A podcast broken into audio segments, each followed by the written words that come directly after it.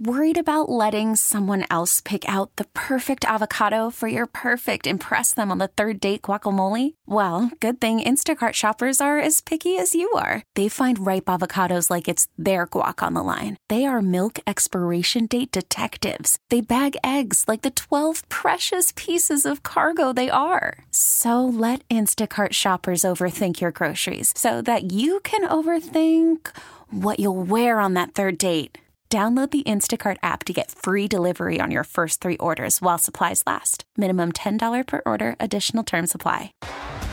T Mobile has invested billions to light up America's largest 5G network from big cities to small towns, including right here in yours. And great coverage is just the beginning. Right now, families and small businesses can save up to 20% versus AT&T and Verizon when they switch. Visit your local T-Mobile store today.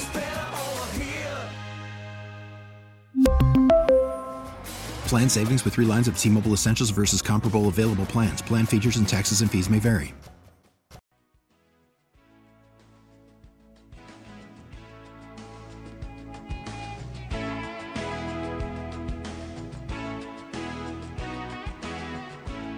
Welcome into the nightcap here on WGR. Happy Friday, by the way. Gorgeous day outside compared to yesterday, which was less than gorgeous. It was it was kind of just a crummy day. It looked like it was going to rain all day. Just not not my not my cup of tea. However, today high 70s, sun out, very good day. It's kind of one of those days where truthfully I'd love to like be at like by a fire by like 8:30, 9 o'clock tonight. Good drink in my hand. Like that's like this is that kind of night. However, I was very worried that tonight's show would be very, you know, negative at about 10:30, 11 this morning when I saw that Micah Hyde had gone down with an injury. I was petrified. Number one, he's one of the most, if not the most important player on the team's defense. And it was one of those situations where you're like, oh, we've been we've been so good for the most part with our key players staying healthy please not this season. I did have like a moment. Like I probably no, it was probably about 5 minutes of like genuine fear of just oh no, it, it, can only go bad from here. But Micah Hyde, if you haven't heard, Bills All Pro safety Micah Hyde did leave practice early today with an apparent hip slash quad injury. It's kind of in that area. NFL Network's Ian Rapoport did report it does not look serious. It seems to be, you know, just a stinger, maybe a hip pointer, something like that. The Bills did comment that they're still monitoring his health, making sure that's all good. But for the most part, it seems like we escaped, you know, what could have been a, a devastating blow to the team, especially if it was a non-contact injury. Obviously, no pads. Today was the last day of no pads, but everything seemed to be okay. And then after, you know, it, it seemingly looked like, okay, Micah Hyde's good, there was like this horrible feeling rushed over me again when I read a tweet that said Josh Allen went down and it was a bit of a scary sight for a second. And my only thought was, all right, let's end practice for the day. Let's just let's just call it. It's a Friday. Let's go into the weekend on a positive note because I was just like, why in God's name are we still here? Like, what are we doing? And this is the thing too. I mean, like I, I watched the video of where I think Josh ultimately wound up on the ground, and he kind of played it off a little bit. But like, you know, he shouldn't have been touched. Like, it, but they were practicing a scrambling drill or at least like a quarterback sneak drill. And I'm just like, all right, I I super didn't need this today. It, it's a Friday. It should have been very relaxing and it turned out for like most of my morning was like, all right, I can't. And then the Bills are putting on pads tomorrow, so like there are going to be guys that get bumps and bruises, but it's one of those things. It's like I'd like to avoid all of that going into pads or going into the preseason. I'd like to avoid everything. Now, Mike Hyde will likely be out for at least a few days, just as a precautionary, make sure he's healthy and all that stuff. But overall, the Bills avoided what could have been a catastrophic day, thankfully. So yeah, happy Friday. Welcome into the nightcap. Tonight, I had a lot of fun going through some teams that could be surprises this year in the positive light. You know, we talked a little bit about the Jags, the Jets. We saw some tweets of, you know, the Steelers, the Vikings, some teams like that that like could surprise people, not necessarily a playoff team, but definitely could surprise people in a positive light. And I want to take that and flip it because I think most people always like to talk about the teams that could be bad, that could be disappointing, that we can all kind of point and laugh at, right? So that's what we're going to do. Tonight, I'm going to kind of give my list of teams that I think could be disappointing this year. Not necessarily miss the playoffs, you know, but just I, I don't think we'll reach the expectations maybe they have or maybe that you know some people have given them. There's a team on this list that you'll probably hear and go, yeah, because we never don't hear about that team, no matter how good or bad they are. You know that probably gives you a little bit of a guess. So let's get into it. Right off the bat, I kind of want to just hit this team and, and, and run through just real quick, maybe not even real quick. I think I actually am going to take a little bit of time on this. But number one on my list, I think they are absolutely going to disappoint people this year, is the Dallas Cowboys. But honestly, I always look at Dallas and I do say almost the same thing every offseason going into the season of why do I have to hear about this team all the time? Right? I, what, what does Dallas do every offseason that makes people think, well, is this the year they're going to win their first Super Bowl since the 90s? I'm going to tell you right now, it's probably not. Probably not since the 90s. I don't think they've really ever come into a season where they were genuinely like a Super Bowl favorite. They've I, I cannot remember in my life them truly coming into a season like the Bills or the Chiefs, where it's like, no, I think it's going to be a super disappointing season if they don't win the Super Bowl. We've gotten now to a point with the Dallas Cowboys, truthfully, that if they just win a playoff game, it should be considered a success under Jerry Jones's ownership. But we're not there just because of the dominance they had in the 70s and now the Jerry Jones era 90s. But I think with the Dallas Cowboys, I do genuinely think they have pieces to be a good team. So I don't want to I don't want to sit here and just bash Dallas. I really like Dak Prescott as a quarterback. I think CeeDee Lamb is phenomenal. Tony Pollard and Ezekiel Elliott as a one-two punch, and I do think Tony Pollard should be above Zeke Elliott, but that's a whole other whole other topic. I think that's a solid offense right there. Michael Gallup is recovering from a torn ACL. I think he's going to be a pretty good number two. I think they're going to definitely feel the loss of Amari Cooper, but Dalton Schultz playing under the franchise tag, I think he could be a pretty good tight end. And then on defense, they have Trevon Diggs as maybe one of the better, you know, pickoff artist cornerbacks. He, get, he does get beat a, a good bit, but I mean, 11 picks, you can't can't scoff at that. That's phenomenal. And Micah Parsons, uh, Micah Parsons, I think is he should be one of the early favorites to win Defensive Player of the Year. He was a menace his rookie year. I want to say he had 13 sacks. He was unbelievable for Dallas. He was a he was a revelation on their defense, and I think that is going to continue. I think he is going to be one of the stars on the defense side of the football for the next 10 to 12 years. I can't wait to see the rest of his career. So you're hearing me say this, and it's like, all right, Zach, you kind of sound a little positive on the Dallas Cowboys, and for the most part, for the roster, I am. I like Dan Quinn as defensive coordinator. I think Kellen Moore's a fine offensive coordinator, but I think him and Dak work pretty well together. They still got to figure out, you know, the prime time consistency. But the Tampa game last year did give me some hope that Dak really can play on prime time. And he's all right, and he doesn't, you know, falter when he plays really good competition. No, my issue starts right at the top, and it's the two guys. It's Jerry Jones as both owner and GM, and Mike McCarthy as head coach. I there's almost nothing positive I can say about either of those men in terms of running a football team. I, I truthfully I don't think there's a single positive thing I can. Jerry Jones can draft like the best of them. That's going to be the only positive. Yeah, that's it right there. That's the positive. Jerry Jones can really draft. He really can. It's it's one of the unsung things that basically if Jerry Jones makes a pick, a part of me always kind of likes the pick. I may not even really know the player, but it'll be one of those where it's like it might work out though. He's probably going to be a pretty good football player.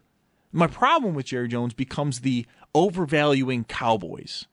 He overvalues everybody. He pays everybody well over the market value just to keep them in the Dallas market.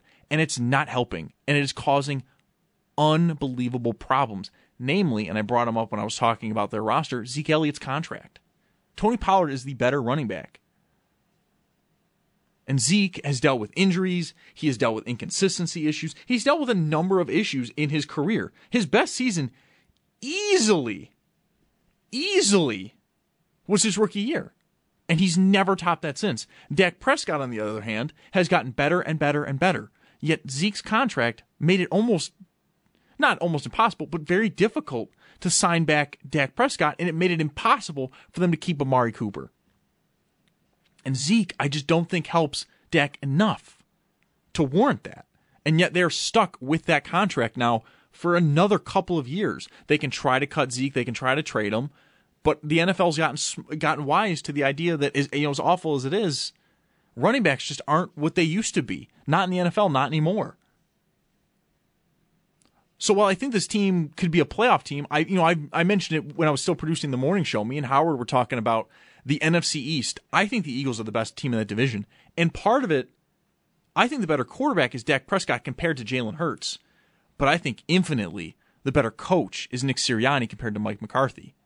So going into McCarthy, look what happened with Green Bay when he left. LaFleur is, is, is I think is a really good coach. I don't think he's this great coach. I think he's just been blessed with Aaron Rodgers deciding to go Saiyan mode in the regular season and will that team to 13, 14 wins because he really is, I mean, an exceptional talent when he wants to be. Now, in the playoffs, it's a different story. I think Aaron Rodgers cares more about his QBR rating and, you know, his low interceptions than taking chances because he'll throw to one guy and that guy's no longer on the team. But Mike McCarthy just it, it, there was no they won that Super Bowl in 2011 against Pittsburgh. And it felt like where Aaron Rodgers and the rest of that Green Bay ownership and team really wanted to win another one. I don't know if Mike McCarthy really did. It felt like he had reached the mountaintop, and instead of a guy like a Bill Belichick or a Bill Walsh, he kind of sat there and went, "I'm good. I won one. I won as a wild card team. I, you know, I, I, I beat the odds. They went 15 and 1 the next year. They lost in the divisional round. First round, gone, done to the Giants. Unbelievable how they lost that year. And in part, it became the defenses were bad and the offenses never evolved. We got to a point, I think, in Mike McCarthy's last two years, Rodgers was leading the league in throwaways, which essentially is a player giving up on a play. There was no good plays. There was nobody getting open. Now LaFleur comes in and it, and they're much better. They're far better. But Dallas, it feels like they constantly hold themselves back because Jerry Jones to me just wants to be the most important person in the organization at all times. And he can't be that as an owner or as a GM, you have to sort of be the silent guardian of the team. As the owner, you sign the checks, you build new training facilities, you make sure that, you know, you have all the state of the art stuff. You know, you're not doing anything bad in the public eye that all of a sudden the team now has to, you know, be careful with their owner, who many of them may not like or just see as my boss. As the GM, you make savvy trades, keep the team under the salary cap Get guys on a bargain in the draft, get steals, or just nail your first round picks. He's good at the drafting part. I have zero problem with the drafting part. But Jones goes on a radio show all the time in Dallas to talk about the team. You know, he hires guys who he feels only safe around. The Dallas Cowboys is maybe like the most old boys club in the NFL. It's just a bunch of old Cowboys. Or it's a bunch of guys that have been in the NFL for years. Kellen Moore felt like a kind of surprising hire. He was a young guy that they brought in until you realized they just see him as the next Jason Garrett. That he was a Cowboys backup quarterback who clearly wasn't going to make it in the NFL. So what they do? I ah, will just make him, you know, our quarterbacks coach, and then eventually bring him into the OC. And even then, I think they rushed that one a bit. I don't, I don't think Kellen Moore was ready, but he has a good enough quarterback in Dak to kind of make up for it. We'll see how he looks this year. Now with Amari Cooper gone. Dallas to me is a team that is just waiting. They should have fired Mike McCarthy last year, right? We all remember that playoff game now against San Francisco where they seemingly had no idea how much time was left on the clock. Dak seemingly was running around with his head cut off. They had not prepared for any of these situations. And in the heat of the moment, Dak forgets how to clock a game, how to, how to, how to end or how to pause a game essentially. Because he needs to wait for the official to get up there to Uh, not spike the ball, but place the ball at the line of scrimmage. And so it's just, it, it was a cluster. But leading up to that, the plays they're running aren't going to leave you enough time to do that. So it ultimately doesn't matter that Dak forgets that. Dak, I, I guarantee you, didn't forget it. It was just, oh my gosh, we're running out of time. I need, I need to go do something now.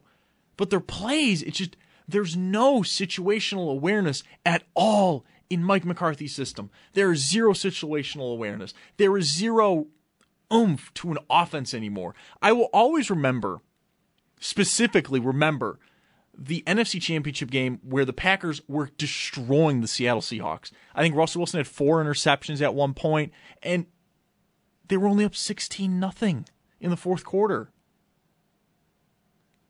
And when they couldn't score touchdowns off of these interceptions, it took a bad defense that the Packers really just could not figure out after 2011. They were able to just score. And Green Bay seemingly looked lost. They didn't know what to do, and that's because there is no situational awareness with Mike McCarthy. Mike McCarthy is a con artist, it feels like. It really does. At his introductory press conference for the Cowboys, he even kind of openly lied to the ownership by telling them that before he'd been hired, because uh, Mike McCarthy's name was being thrown around a lot once Jason Garrett looked like he was going to be fired. And he lied and said, Oh, I had watched every single Dallas Cowboys game. I was prepared for this job. What does he say in his introductory press conference? Oh well, I kind of lied about that. I didn't. I didn't watch every Dallas Cowboys game. I, I what? What? What do you mean? So you just lied about your interview. Worried about letting someone else pick out the perfect avocado for your perfect impress them on the third date guacamole? Well, good thing Instacart shoppers are as picky as you are. They find ripe avocados like it's their guac on the line. They are milk expiration date detectives. They bag eggs like the 12 precious pieces of cargo they are. So let Instacart shoppers overthink your groceries so that you can overthink what you'll wear on that third date. Download the Instacart app to get free delivery on your first three orders while supplies last. Minimum $10 per order, additional term supply. We really need new phones. T Mobile will cover the cost of four amazing new iPhone 15s, and each line is only $25 a month. New iPhone 15s? Only at T Mobile get four iPhone 15s on us and four lines for 25 bucks per line per month with eligible trade in when you switch.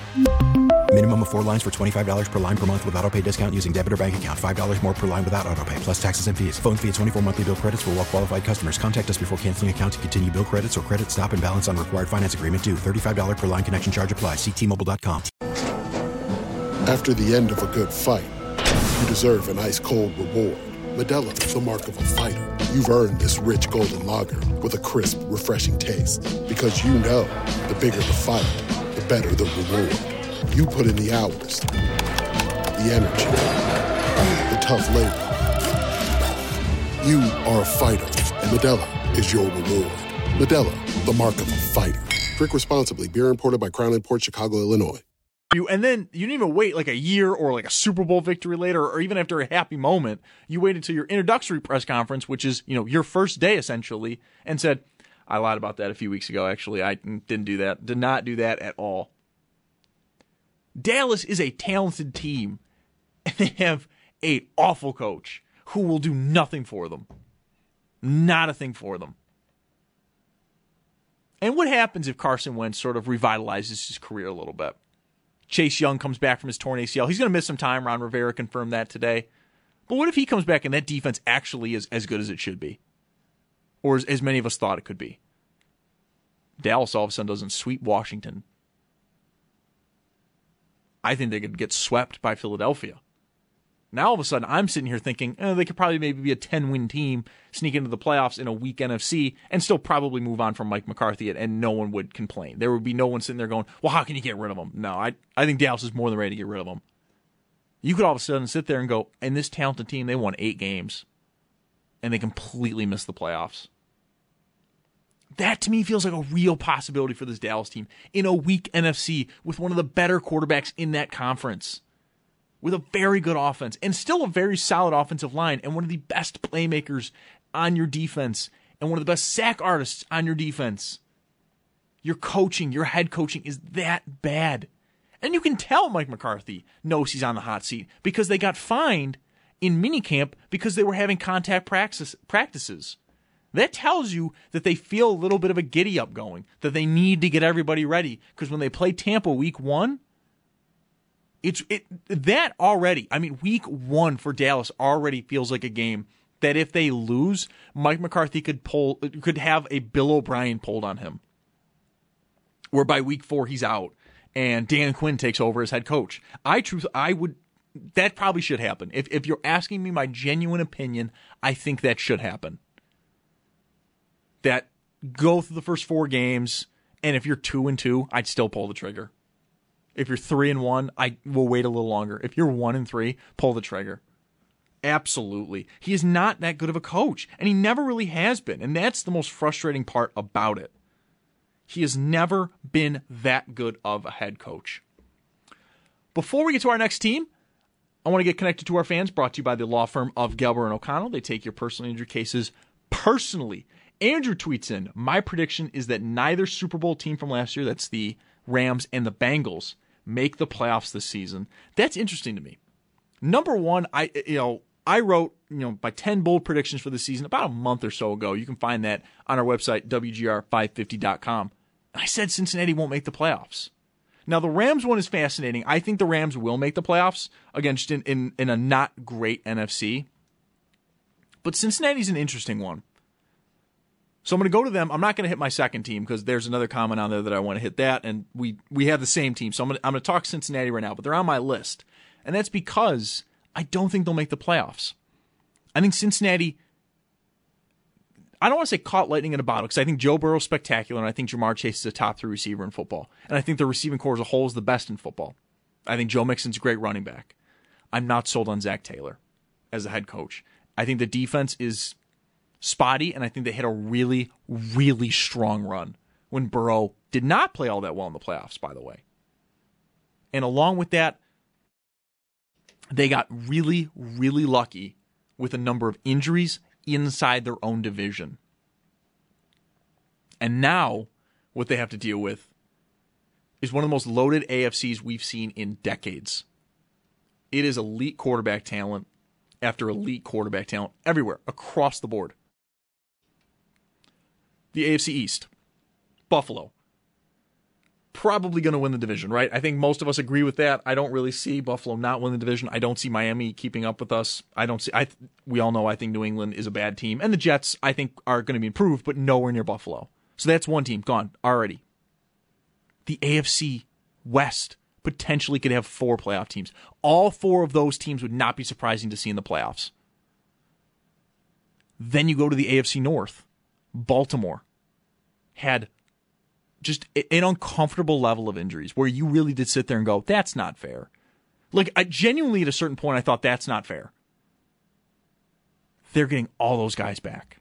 The receiving room needs a lot of work, and I and I agree with that, and I understand that. And Cincinnati whooped on Baltimore last year. They put on a whooping both games. But Lamar is going to come out something to prove.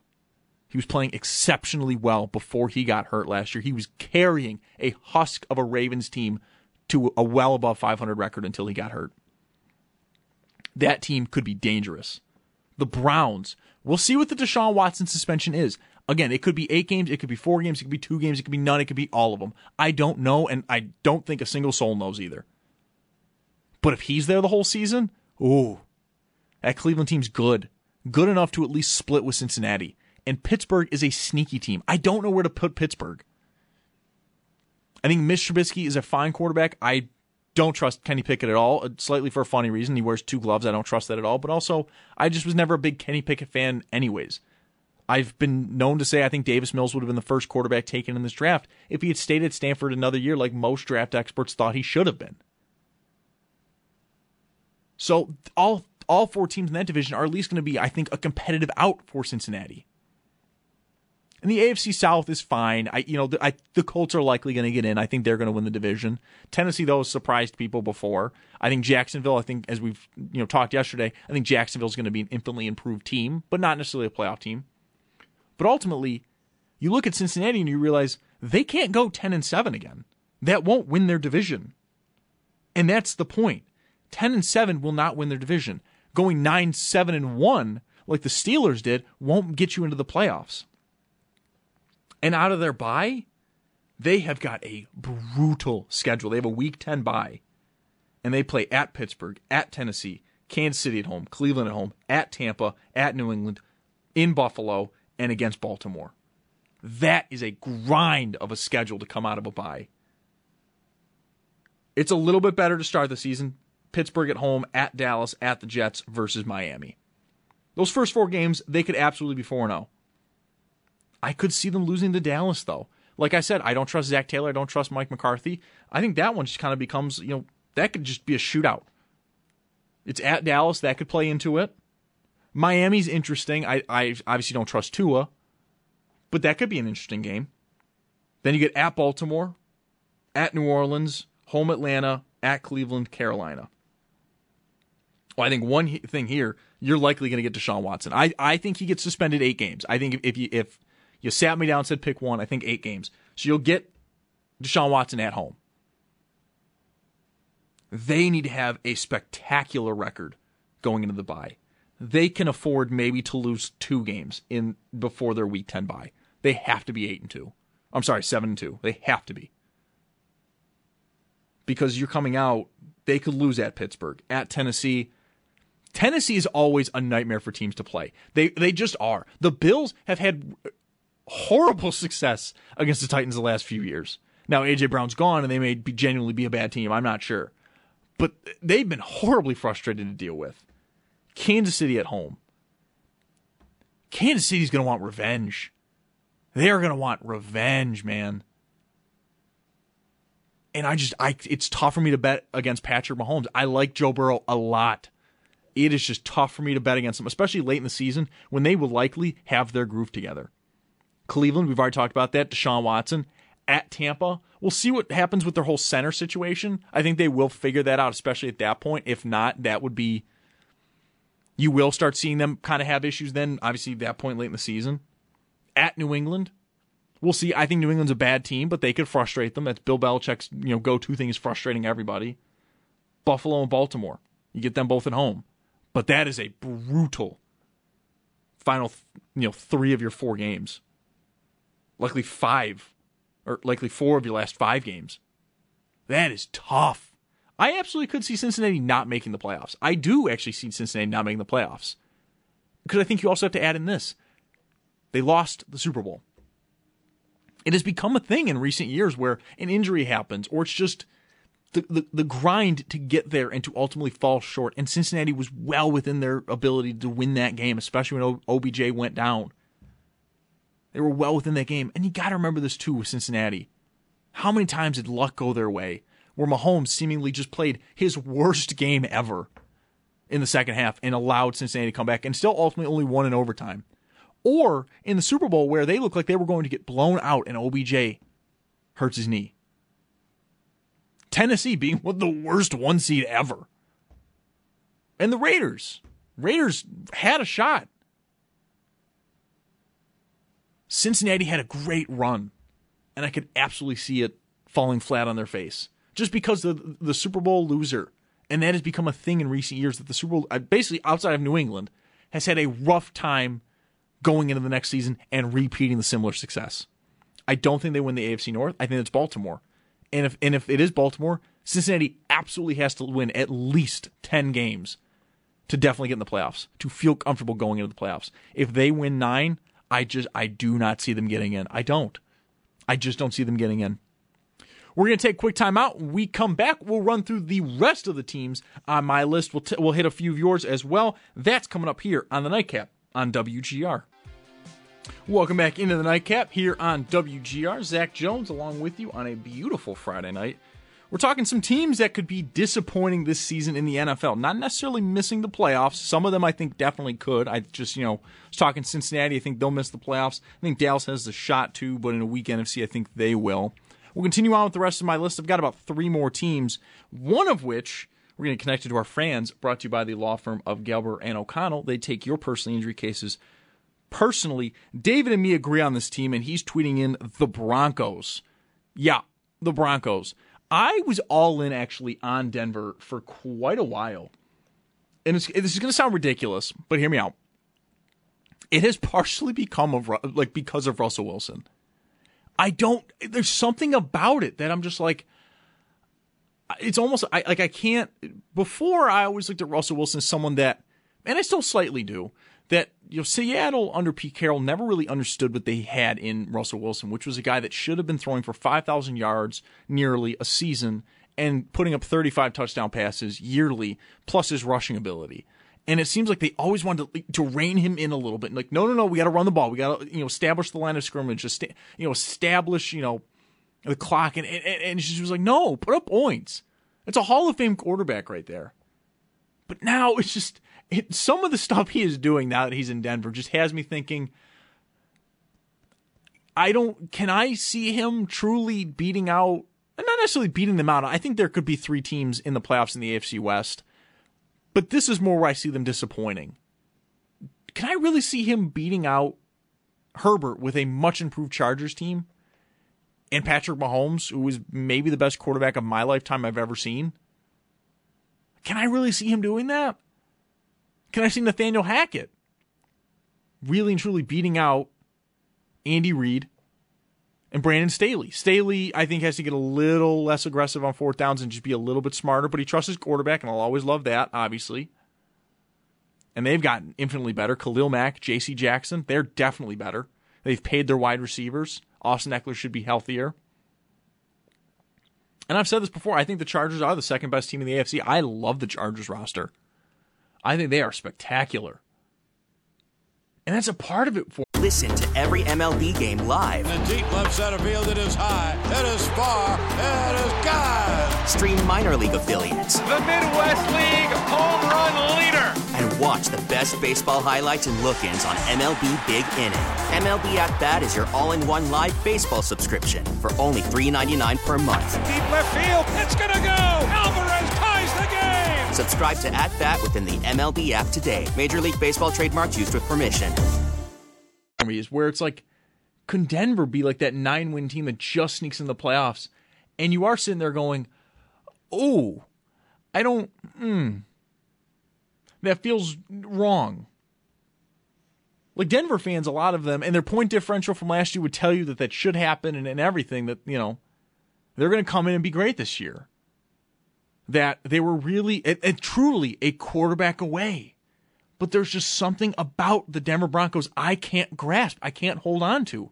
And I've loved Russell Wilson for years on Seattle. And a part of me has wanted him out of Seattle for years because I think they misuse him. And now that he's on the Denver Broncos, in which they have a good receiving room in Tim Patrick and Courtland Sutton, Jeudy's interesting. I, Jeudy, I'm not sold on either, but that's more for drop issues from him. They have a good running back room with Javonte Williams and Melvin Gordon and they still have a very good defense. There's just something there that I just I can't grab onto. Maybe it's because for you know most of last year we all thought Aaron Rodgers would wind up on the Denver Broncos. And then when that seemingly wasn't going to happen, it almost seemed like Russell Wilson was like their second choice. Like they'd hired Nathaniel Hackett because of Aaron Rodgers. And yet it winds up being Russell Wilson. But there's something about it. You know, players even commenting that they've never seen a quarter or a player wear his own jersey, and he did that to show up to training camp. The weird videos that you know the Broncos have posted, like thinking it's a hype up video, but it's like it's just uncomfortable and weird, and, and gives off just I don't know an unnatural vibe. You know, Russell Wilson's always kind of been like a bit of a quirky quarterback. Like he's kind of a nerd. Kind of like he uh, gives off the vibe of like a goody two shoes. Like you wouldn't really invite him out with the boys if you're going to do something like probably that you you really shouldn't because you're like ah, he's going to judge us the entire time. We like we're we're all about judging each other later, not in the moment. And I think there's a part of me starting to think is is Russell Wilson because you know reports are coming out. I want to say from NBC Sports that Seattle was willing to trade Russell Wilson to the Cleveland Browns back in 2018 for the first overall pick to take Josh Allen. Now, hindsight being 2020, Josh Allen's the second best, if not the best quarterback in football. He's unbelievable. He's a transcendent talent that will likely be in the Hall of Fame in 15 years. At the time, that would have been one of the most panned moves in NFL history, without a shadow of a doubt. Russell Wilson is in his prime. He is also likely a future Hall of Fame quarterback. But now a part of me is sitting there thinking, yeah, Seattle really didn't want him. I mean, he he may retire. It's still as Seattle's best player of all time. I think it's between him, Bobby Wagner, Kam Chancellor, and Richard Sherman. It, it's between those four, and you can throw in Steve Largent too for the older era. But I think those four guys just meant so much to that team winning a Super Bowl and making two of them. It meant so much. But he gives off the vibe now in Denver as a guy that tried to be the rah rah leader and really get everyone galvanized. But in actuality, he was the one guy everyone in the locker room would look and go, "Oh, stop! Just don't, don't say that. Don't be that guy. Like, don't, guys. Let's just go do our job. Just let Russ talk. Whatever." That's the vibe he gives off, and I wonder if like that's why Seattle wanted to get rid of him, even back in 2018, and seemingly never wanted him to cook or anything, is because, you know, as good as he was, maybe the team just never bought into him as that guy. I don't know again, I could be completely talking out of nowhere, and, and Denver's a 13 win team, and I'm completely wrong. I think this this is maybe the team I'm least confident in because I there's nothing tangible for me to grab onto and say this is why I don't like this team. It really is just a feeling of something that I just don't like about the Broncos.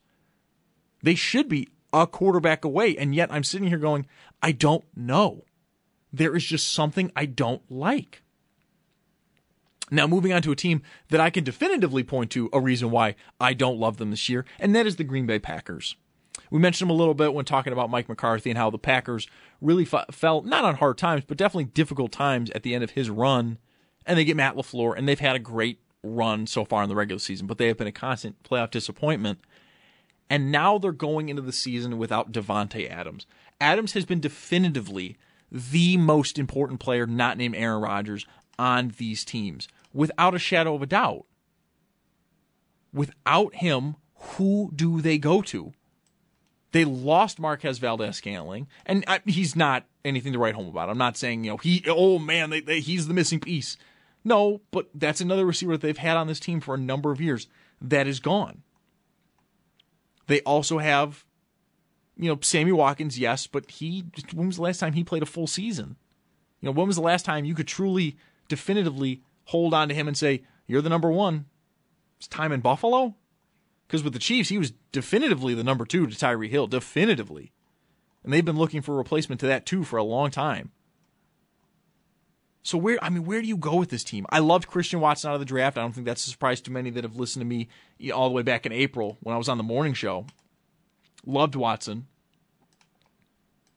But without Adams, there's nothing there the, receiving room may be the worst in football.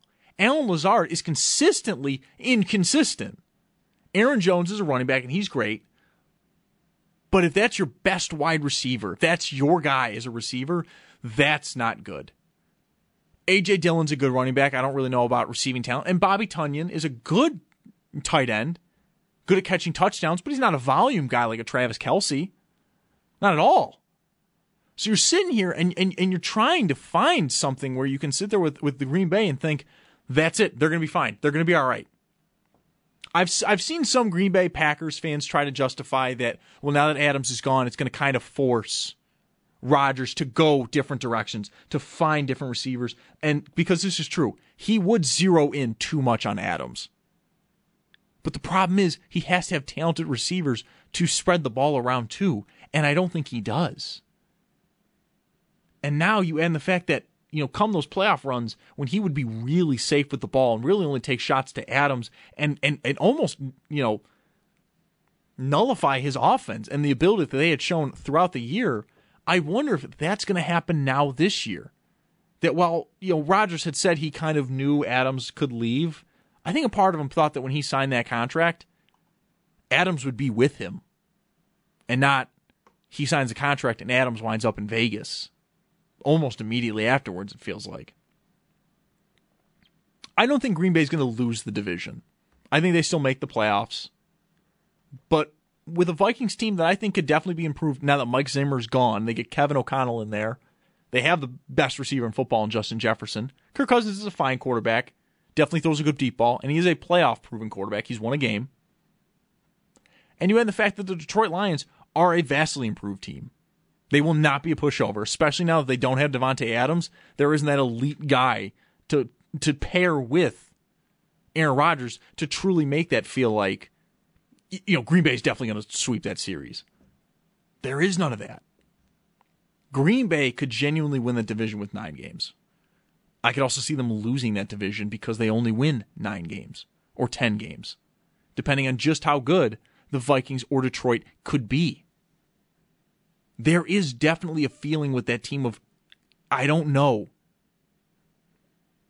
because we haven't seen what the Matt LaFleur Green Bay Packers and Aaron Rodgers are without Davante Adams. Because with Davante Adams, they were so heavily reliant on him, and they should have been. And I'm not saying they shouldn't have been. They should have been. But I do think it partially was a detriment to the team being so reliant on him. Because I think Brian Gutekunst, the GM, did really think oh, we don't need we don't need to reach for a wide receiver in the first round, when they absolutely did. Because now that he's gone, there's not even the young talent to look forward to. Again, I like Christian Watson, but this should have been done two years ago, so that when this happened, Aaron Rodgers doesn't have to build chemistry with a young guy in a make or break window. Rodgers is old. Um, he is. You need to win now. There is no development period. But now he's going to have to hope that Christian Watson is the Justin Jefferson, Ja'Marr Chase of his class, and I don't think he is. As much as I love Chase, or as much as I love Watson, I loved him as the idea of a third wide receiver next to Diggs and Gay and Gabe Davis, and really building him up. Not now, not like this. This is not good.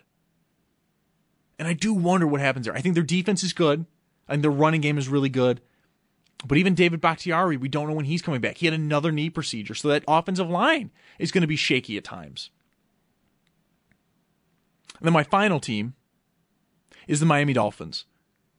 Because while I do think they will finish second in the division in the AFC East, how far can Tua really bring this team? They have made a ton of win now moves going to get Tyreek Hill, really building that wide receiver corps, bringing in a guy like Chase Edmonds in at running back to really just speed beyond speed beyond speed. But if Tua is not the guy, if Tua is a bad quarterback, or even just a solid backup, the problem is is you know when you brought in Ryan Fitzpatrick, it was sort of known that yeah, he, he, you know he's, he's a backup, he's a serviceable guy, but you never fooled yourself into thinking he is the franchise quarterback. Right now, the Dolphins have to convince everyone, including the team, Tua is a franchise quarterback.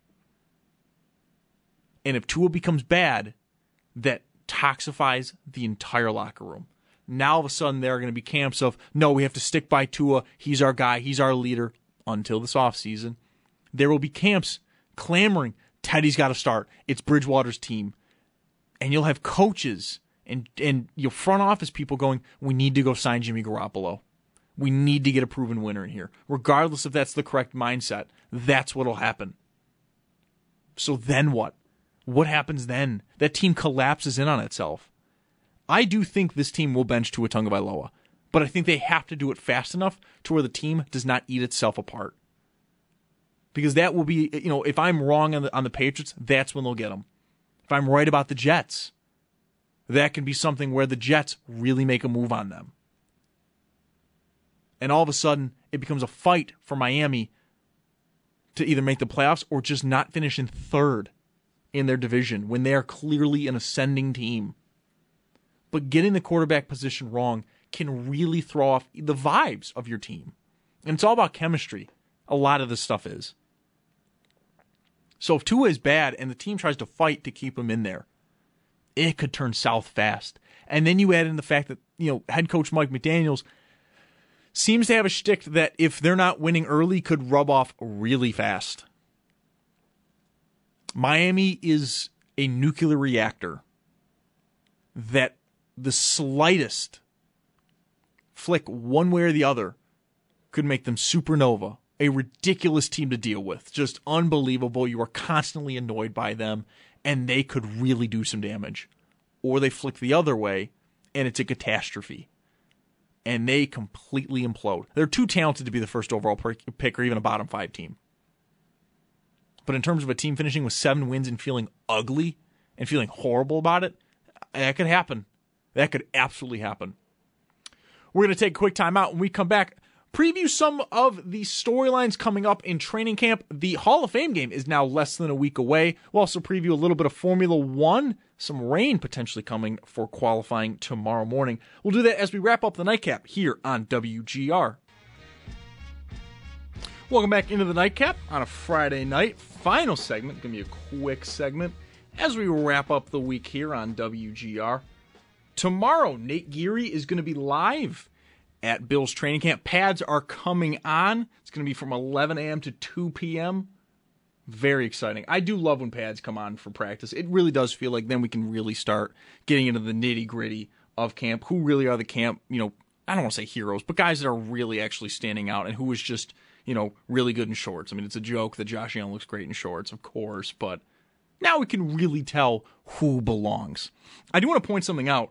Dave or David tweeted at me, Green Bay is 10 and 3 all time and 7 and 0 since 2019 without Davante Adams. I wanted to point that out because I've legitimately never been more stunned in a stat in my life. That feels like those games Allen Lazard and MBS had to have exploded because they've had games where they're great. They've had games where they look spectacular. MBS looks like one of the best deep ball threats in the league. Allen Lazard looks like a genuine number two. But that stat blew my mind because I'm like, there's no way. There's legitimately zero way. He's absolutely right. He's absolutely right. I, I, I don't feel good about him, but apparently they may actually be better off without Davante Adams, which may actually show why they traded him. Final note for the day Formula One qualifying tomorrow over in Hungary expect some rain. There were rumors going around the paddock. Qualifying may actually be moved to Sunday morning, and the race will be pushed back a little bit into a more Sunday afternoon. So could expect that.